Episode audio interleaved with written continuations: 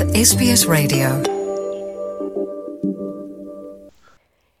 SBS Punjabi ਸੁਣ ਰਹੇ ਸਰੋਤਿਆਂ ਦਾ ਸੁਮੀਤ ਕੌਰ ਵੱਲੋਂ ਗੂੜਾ ਤੇ ਨਿੱਕਾ ਜਿਹਾ ਸਵਾਗਤ ਦੋਸਤੋ, ਆਸਟ੍ਰੇਲੀਆ ਦੇ ਰਾਜਾਂ ਨੇ 2022-23 ਦਾ ਸਕਿਲਡ ਮਾਈਗ੍ਰੇਸ਼ਨ ਪ੍ਰੋਗਰਾਮ ਖੋਲ ਦਿੱਤਾ ਹੈ ਤੇ ਇਸ ਮੁਤਲਕ ਸਾਡੇ ਨਾਲ ਮੈਲਬਨ ਤੇ ਗਲੋਬਲ ਮਾਈਗ੍ਰੇਸ਼ਨ ਸੋਲੂਸ਼ਨਸ ਤੋਂ ਰਣਬੀਰ ਸਿੰਘ ਹੋਰਾਂ ਨੇ ਸਾਂਝ ਪਾਈ ਹੈ, ਜੋ ਇਸ ਬਾਰੇ ਸਾਨੂੰ ਵਿਸਥਾਰ ਵਿੱਚ ਜਾਣਕਾਰੀ ਦੇਣਗੇ ਆਓ ਜਾਣਦੇ ਹਾਂ ਕਿ ਸਕਿਲਡ ਮਾਈਗ੍ਰੇਸ਼ਨ ਪ੍ਰੋਗਰਾਮ ਓਪਨ ਹੋਣ ਦਾ ਮਤਲਬ ਕੀ ਹੈ।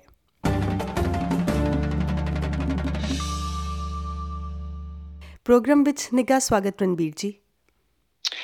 ਸਤਿ ਸ਼੍ਰੀ ਅਕਾਲ ਸੁਮੇਤ ਜੀ। ਸ਼ੁਕਰੀਆ ਤੁਹਾਡਾ ਮੈਨੂੰ ਸਟੂਡੀਓ ਤੇ ਮੌਕਾ ਦੇਣ ਦਾ।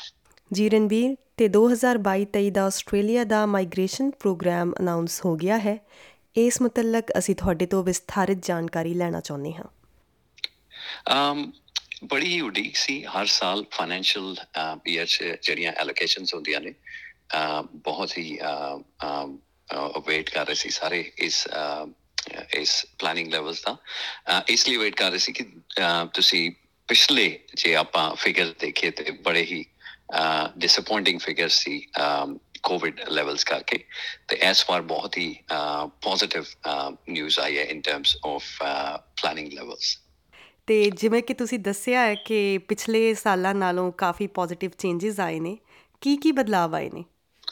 ਹਾਂਜੀ ਸਭ ਤੋਂ ਮੇਨ ਜਿਹੜੇ ਚੇਂजेस ਆਏ ਨੇ ਉਹ ਸਕਿਲਡ ਵੀਜ਼ਾ ਕੈਟਾਗਰੀ ਚ ਆਏ ਨੇ। ਜਿਹੜੀਆਂ ਸਪੈਸ਼ਲੀ ਸਟੇਟ ਨੋਮੀਨੇਸ਼ਨਸ ਦੀ ਐਲੋਕੇਸ਼ਨਸ ਨੇ, ਉਹ ਨੀਅਰਲੀ ਕਿਸੇ ਦੀਆਂ ਡਬਲ ਕਿਸੇ ਦੀਆਂ ਟ੍ਰਿਪਲ ਹੋ ਗਿਆ ਨੇ ਜਿਹੜੇ ਸਪੌਟਸ ਨੇ। um 1 ਲੱਖ 60000 ਟੋਟਲ ਐਲੋਕੇਸ਼ਨਸ ਨੇ। ਬਟ ਅਗਰ uh, ਸੁਣਨ ਵਾਲਿਆਂ ਨੂੰ ਧਿਆਨ ਹੋਵੇ ਪਿਛਲੀ ਵਾਰ um, ਜਿਹੜੇ ਸਪੌਟਸ ਫੈਮਿਲੀ ਸਟਰੀਮ ਨੂੰ ਦੇ ਦਿੱਤੇ ਗਏ ਸੀ ਸਪੈਸ਼ਲੀ ਪਾਰਟਨਰ ਵੀਜ਼ਾ ਨੂੰ ਉਹ ਹੁਣ ਸਕਿਲਡ ਮਾਈਗ੍ਰੇਸ਼ਨ ਨੂੰ ਵਾਪਸ ਦੇ ਦਿੱਤੇ ਗਏ ਨੇ। ਸੋ um, ਕਿਸੇ ਸਟੇਟ ਚ ਨਾਰਮਲੀ ਜੇ 3500 ਜੇ ਵਿਕਟੋਰੀਆ ਦਾ ਮੈਂ ਐਗਜ਼ਾਮਪਲ ਦਵਾਂ ਤਾਂ ਹੁਣ 3500 ਸਪੋਰਟਸ ਸੀ ਹੁਣ ਨੀਅਰਲੀ 9000 ਸਪੋਰਟਸ ਨੇ। ਸੋ ਬੜੀ ਖੁਸ਼ੀ ਦੀ ਗੱਲ ਹੈ ਕਿ ਕੰਪੀਟੀਸ਼ਨ ਜਿਹੜਾ ਹੈ ਅਮ, ਉਹ ਥੋੜਾ ਘਟੂਗਾ ਤੇ ਅਮ, ਜਿਨ੍ਹਾਂ ਨੂੰ ਬਹੁਤ ਉਡੀਕ ਸੀ ਇਨਵਾਈਟ ਦੀ ਉਹਨਾਂ ਦੇ ਚਾਂਸਸ ਬਣਨ ਦੇ ਚਾਂਸ ਹੈਗੇ ਨੇ। ਉਹਨਾਂ ਨੂੰ ਇਨਵਾਈਟ ਬਣਨ ਦੇ ਚਾਂਸ ਹੈਗੇ ਨੇ। ਜੀ ਰਣਬੀਰ ਤੇ ਕਿਹੜੀ ਸਟੇਟਸ ਦੇ ਵਿੱਚ ਪਲੇਸਿਸ ਸਭ ਤੋਂ ਜ਼ਿਆਦਾ ਵਧੀਆ ਨੇ? ਆਲਮੋਸਟ ਸਾਰੀਆਂ ਚ ਹੀ ਵਧੇ ਨੇ। ਜੇ ਆਪਾਂ ਵਿਕਟੋਰੀਆ ਦੀ ਜਿੱਦਾਂ ਗੱਲ ਕੀਤੀ ਆ ਤੇ 3500 ਤੋਂ ਅਮ, ਸਿੱਧਾ 9000 ਸਪੌਟਸ ਹੋ ਗਏ ਨੇ। ਬਹੁਤ ਹੀ ਵੱਡੀ ਖਬਰ ਹੈ। ਅ, ਵਿਕਟੋਰੀਆ ਨੇ ਪਿਛਲੇ 2 ਸਾਲਾਂ ਚ ਸਿਰਫ ਤੇ ਸਿਰਫ ਨਰਸਸ ਜਾਂ ਹੈਲਥ ਪ੍ਰੋਫੈਸ਼ਨਲਸ ਨੂੰ ਇਨਵਾਈਟਸ ਦਿੱਤੇ ਸੀ। ਤੇ ਹੁਣ ਜਿਹੜੇ ਦੂਜੇ ਆਕੂਪੇਸ਼ਨਸ ਨੇ ਅਮ, ਜੇ ਆਪਾਂ ਕਹੀਏ ਆਈਟੀ ਅਕਾਊਂਟੈਂਟ ਉਹਨਾਂ ਨੂੰ ਵੀ ਕੁਝ ਹੋਪ ਬਣ ਸਕਦੀ ਹੈ ਕਿਉਂਕਿ ਮੋਰ ਦੈਨ ਡਬਲ ਸਪੌਟਸ ਹੋ ਗਏ ਨੇ। ਅਮ, ਜੇ ਆਪਾਂ ਨਿਊ ਸਾਊਥ ਵੇਲਸ ਦੀ ਗੱਲ ਕਰੀਏ ਅਮ, ਤੇ 4000 ਤੋਂ ਅਮ, 7160 ਸਪੌਟ ਹੋ ਗਏ ਨੇ ਨੀਅਰਲੀ ਆਪਾਂ ਕਹੀਏ ਤਾਂ 80% ਇਨਕਰੀਜ਼ ਆ। ਅਗੇਨ ਨਿਊ ਸਾਊਥ ਵੇਲਸ ਨੇ ਆਈਟੀ ਪ੍ਰੋਫੈਸ਼ਨਲਸ ਨੂੰ ਵੀ ਇਨਵਾਈਟ ਦਿੱਤੇ ਸੀ ਤੇ ਐਸ ਕੀ ਉਮੀਦ ਇਹ ਹੈ ਕਿ ਹੋਰ ਆਕੂਪੇਸ਼ਨਸ ਜਿਹੜੇ ਜਿਨ੍ਹਾਂ ਦੇ ਪੁਆਇੰਟਸ ਘੱਟ ਸੀ ਉਹਨਾਂ ਨੂੰ ਇਨਵੀਟੇਸ਼ਨਸ ਮਿਲਣ ਦੇ ਚਾਂਸਸ ਹੈਗੇ ਨੇ। ਪਰ ਡਿਪਾਰਟਮੈਂਟ ਨੇ ਇਹ ਕਿਹਾ ਹੈ ਕਿ ਅਸੀਂ ਪ੍ਰਾਇੋਰਟਾਈਜ਼ ਬੇਸਡ ਔਨ ਤੁਹਾਡੇ ਵੀਜ਼ਾ ਕਰਾਂਗੇ। ਸੋ 491 ਵੀਜ਼ਾ ਜਿਹੜਾ ਸਕਿੱਲ ਰੀਜਨਲ ਵੀਜ਼ਾ ਹੈ ਉਹਨੂੰ ਸਭ ਤੋਂ ਜ਼ਿਆਦਾ ਟੌਪ ਪ੍ਰਾਇੋਰਟੀ ਮਿਲੂਗੀ। ਫਿਰ ਸਬ ਕਲਾਸ 190 um, ਜਿਹੜੀ ਸਟੇਟ ਨੋਮੀਨੇਸ਼ਨ ਆ ਉਹਨਾਂ ਨੂੰ ਪ੍ਰਾਇੋਰਟੀ ਮਿਲੂਗੀ ਤੇ ਫਿਰ 189 ਜਿਹੜੀ ਸਕਿਲਡ ਇੰਡੀਪੈਂਡੈਂਟ ਆ। um, ਸੋ ਪ੍ਰਾਇੋਰਟੀ ਜਿਹੜੀ ਆ ਉਹ ਰੀਜਨਲ ਏਰੀਆਸ ਚ ਅਗਰ ਤੁਸੀਂ ਹੈਗੇ ਆ ਤੇ ਤੁਹਾਡੇ ਵੀਜ਼ੇ ਨੂੰ ਪ੍ਰਾਇੋਰਟੀ ਮਿਲੂਗੀ।